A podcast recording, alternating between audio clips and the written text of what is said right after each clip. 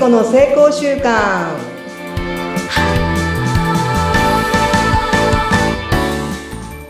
皆さんこんにちは健康習慣コーチの加藤聖子です今週もよろしくお願いいたしますはい、よろしくお願いいたします。お相手はフリーアナウンサー、うなみふよです。いやー、聖子さんもう3月も終わりに入ってきましたね。ねうーん。暖かくなってきてめちゃめちゃね動きやすくなりますよねそうそう、体もなんか、前はもうこっちこっちカッチカチだったんですけど、あ、そう、なんか女性ホルモンじゃない、血血流が悪いって言われたんですよ。この前すっごい冷えるんで。ほんで、薬局に行ってね、漢方薬局に行って体質改善したいなと思ったら、指先をなんかこういう、なんていうのかな、顕微鏡みたいなの当てて、あで血の流れを見るっていうのをやってもらったんですよ。うんそしたら血流が悪いって言われて、け血が薄いって言われたんですよ。で、なんか漢方のね、なんかその、まあ、いわゆるその、まあ、更年期に入る年齢なんで、うんあのうんうんちょっとその命の母的な、ああいうのを今ちょっと飲み始めたら、だんだん元気になってきました、最う近。ん食べ物とか、やっぱりすごうんくお肉を食べようとか、うん血をちゃんと作ろうっていう気になってきました、ようやくね。すごいすごい。でもそれってね、すごい大事なことですよね。うん。うん。だってね、あの、血管ってうん地球3周分あるんですよ、長さが。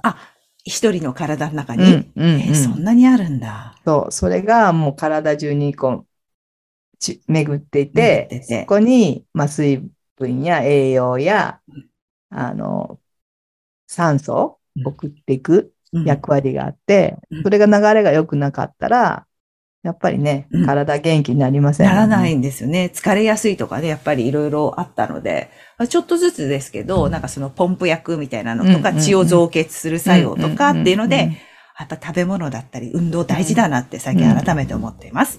はい。はいあの、ぜひ、冷水をかけて、手足に、やろっかね。おマジで。マジで？血の巡りが良くなって、私は、はあ。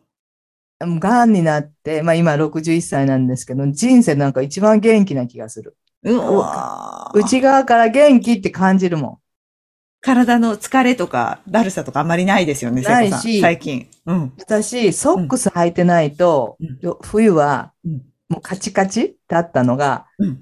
今ソックス履かずにも過ごせるんですよ。え、ストーブとかそばに置かなくていいの？足、足元とかに。私今置いてます。置いてないよ。ええー、本当だから、ちょっと冷水かけてみて。いや、いや、それって、じゃあちょっとやってみます冷水かけてお風呂に入るってことそうそう、繰り返すの？冷水をじじ2回ぐらい繰り返していくと、手、特に手と足ね、末端に、あの、シャワーで水をかけて、うん。で、お風呂にまた使って、で、もう一回出てかけて、使ってっていうのやって、見て。あの、もう最初、まあ、聖子さん滝行まで行ってる人なんで、あの、究極までやっちゃってるからなんかって感じなんですけど、最初は水に手入れるとかすら怖いじゃないですか。うん、そうだから怖いんですよ。足に水かけるってことが。うんうん、でもね、あのね、うん。あわったかくなるのを感じると思本うよ。うん。かりました。ちょっとじゃあ、そっちもやってみます。そうそうそう。両方で。ありがとうございます。ありがとうございます。いや、なんか、聖子さん、先日なんですけど、はい私のちょっと友人がですね、こう、うん自分のプロフィールを仕事上作ることになうんって、うんあの、その子もシングルマザーなんですよ。それで、あの、そのことを書いていいかどうかっていう話になったんですよ。うんでまあ、仕事する上で、そこが絶対必須かっていうと、まあ、決して必須ではないんですけど、あっても良くないかと思ったんですね。で、それは、なんかその、ただ周りにいるその大人の皆さんが、それは出すべきじゃないと。ちょっと年齢層の高いおじいちゃま世代の方たちは、そこは必要ないっていうふうにおっしゃってた、言われたっていうことなんですが、で今の時代、そのシングルであることは何の珍しさもそんなにないし、逆に、あの、自分が生きてきた中でこういう人生を歩んだっていう部分は少し触れてもいいんじゃないかなと思ったんですよ。で、私もなんか自分も、でも確かに最初そういうことを言うのって怖いなって昔は思ってて、私も今シングルマザーなんですけど、うん。だからその、あえて自分はシングルマザーですっていうことは声に大にして言うことはないかもしれないけど、うんなんかその自分の人生の経験があった中でこういうことがあって、だから今こういうふうに考えるようになったっていう部分として、その経験は使える、使えるっていう言い方あれですけど、うんあの、い言ってもいいんじゃないかなっていうふうに思ってるんですよね。はい。はい。私も、あの、最初は隠してました。いろんなことを。だってそれって恥ずかしいし、見られたくないし、だから、こう、上辺だけ、綺麗な部分だけ、自分ができてるっていうとこだけ話してたんですけども、はい。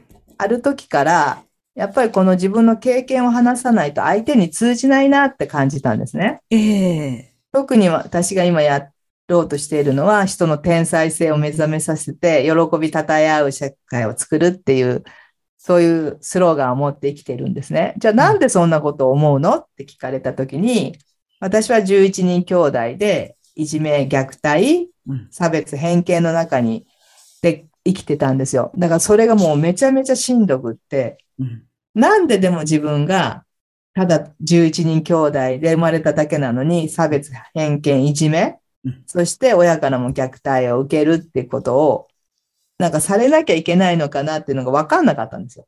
うんだって選べないじゃん。どこに生まれるかとか、何人兄弟で生まれるかって。私は選べなかったよね。そうです、そうです。で、選べないことに、やっぱ差別偏見あることはめちゃくちゃおかしいっていう。はい。まあ憲法にも書いてあるしね。皆平等って。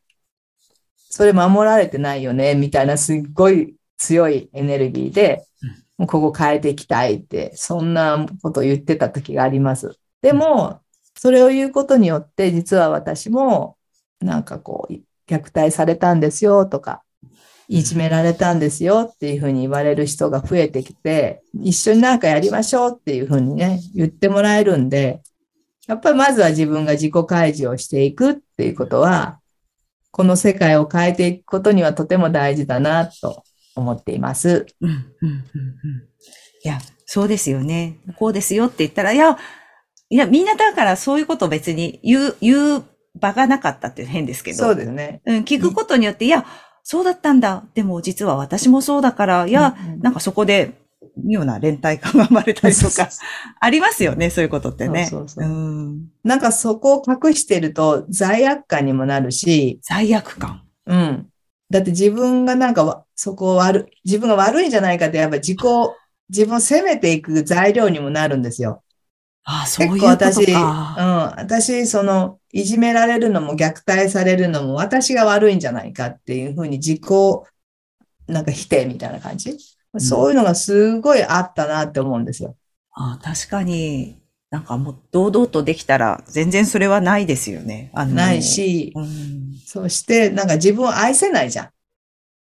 うん、そう、なんか、そう、変えられないその過去の出来事にいつまでもこだわって、あ、こうだったらとかってもう、あれですもんね、そうそうそう戻せないしね。だったら、そせっかくだったらその出来事を全部、それでも今頑張ってるじゃんっていう、なんかそういう、偉いじゃんっていう、自分よくやってるよねっていう風にこうエネルギーを転換した方が、なんかすごく健康的ですよね。でもそこをずっと溜めてると、うん。あの、あれ、なんていうかな。便秘みたいな状態じゃん。だから中で腐敗していく。確かに。で、病気になっていく状態と似ているなと思っていて、だって自分の中でずっと、あの、リピートしてるんですよ。で、脳って過去も未来も今も判断できないんですよ。言ったことが今なんですよ。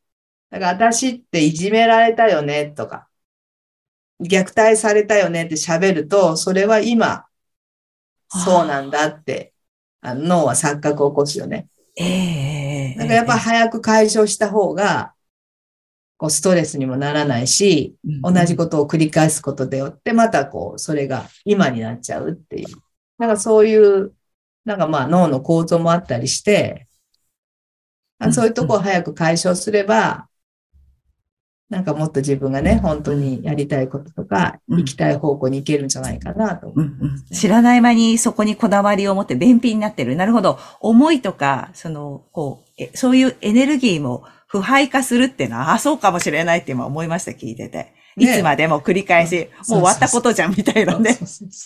もううよくでもやっちゃうよね。いや、私もありました。過去ありましたしね。またそういうことを言う人もいますしね。うんそれいつの話してんですかみたいそな。うそうそう。もうそこの、なんかこう、悔しさとかからもう解放されませんか何年も前で死ぬまでその思いを持って生きるとなんか苦しくないですかみたいな。そうです本当に。便秘で、ね、本当お腹にあの、ガスが溜まってる状態。うんうんうん。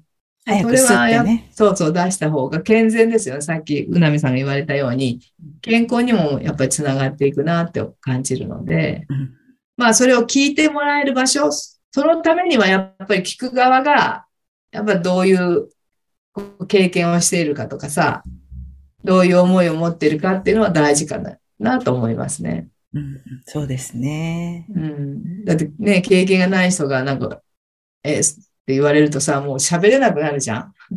私には分かりませんになっちゃいますね。そうそうそうそうそうそう。なんかそういうとこもやっぱ大事だな。だからまあ経験は必要だなって私は思ってる。ああ、そっか。周りのどんなか困ってる方に対しても、こう、受け入れられるっていうこともできますよね、そういう経験はね。うん。う、うんんうん、なんかそう思った時に、あの、私がこう、この人生も私が選んできたって言えるようになったんですよ、最近。わあ、言える。この、うん、この運命がなんか嫌だったとか、こうじゃなかったら、この人だったらって思った時がずっとあったけど、うんうんうん、今は生まれる前からこの人生を選んで自分が来ていてうん、この人生の中で伝えるメッセージが私にはあるって思えるようになったんですよ。うーんすごい、そこまでいけるってすごいな。うぁん。だからこう誰かを羨むこともないし、うんうん。でもこうみんな持ってるのはみんなが幸せになる、平和になるとこじゃない？で、この経験を通してみんなを幸せに、そして平和にこう、まあ、導くっていうかうん、歩んでいく、なんか友でありたいなって最近思いああ、ますね。素敵ですね。やっぱりそのありま、ありのままの自分をこう、うん。否定することなく受け入れることがだんだんできるようになってきてってことですよね。うんうんうん。ああ、すごいな。深いな。うんいいですね。うん、感じで、だからまあ、自己開示していくっていうのは昔とちょっとやっぱり違いますね。その、うんあの、世代の上の方はそういうところは見せちゃいけないっていう、まあ時代昔はねもあったし、そうですよね。昔はあったかもしれないですね。うんそれを否定はできないですけどそう、そうそうそう。今はもう大丈夫じゃないって私はおそうそう伝えしましたけどね、その方にはね。うんで、それをやることで、何かをやっぱ発信したい人だと思うんですよ。うんだからやっぱシングルマザーっていう立場から何かを発信できたら、それに共鳴してくれる、共感してくれる、協力してくれる人がまたね。たくさん増えるし、それによって社会がうん変わっていくって私は思っていますんで。ねぜひぜひ、あの、頑張ってほしい一人です、彼女もね、すごく。うんうん、うん、うん。で、今は誰でも発信者になれるじゃない？この SNS をこうやってさ、私だってこんな、まあラジオ放送。ですよね、一応。うんラジオ番組持って放送できる主体。主体者になれるっていう、はい。そういう、この世界だからこそ、やっぱり自分の、こう、ありのままをお伝えすることが、この世界をより幸せに平和にするんじゃないかなと思ってますね。そう、ぜひ、あの、今これ聞いて、ああ、私もやってみたいと思った方はね、いろんな今発信方法ありますんでね、ぜひね。そうそうそう。匿名でもできますしね。そうだよね。芸名でしたり、顔出しなしでもできるしさ。できる、できる。うん。ちょっとやっていくとまた変わっていかれるかなと思いますね。そうですよね。うんだ。から、やっぱり、合言葉？やってやってみよう行ってみようね最後そこになりますね、毎回やっぱね。りいつも毎回そこになるね。そうそう、思ってるだけじゃダメ。やってみようそうそうそうそうそうそう。軽くね。風の時代ですからね。そうそうそう。軽く。実験だーはい。みたいな感じ。はい。はい。そんなことを思いました。はありがとうございました、聖子さん。い。はい。じゃあ、今週もこれで終わりにしたいと思います。まあ、何かね、相談があったら、ホームページから無料の相談もできますので、ぜひぜひ。書いてみてください。はい、お待ちしております。はい、どうもありがとうございますあ。りがとうございました。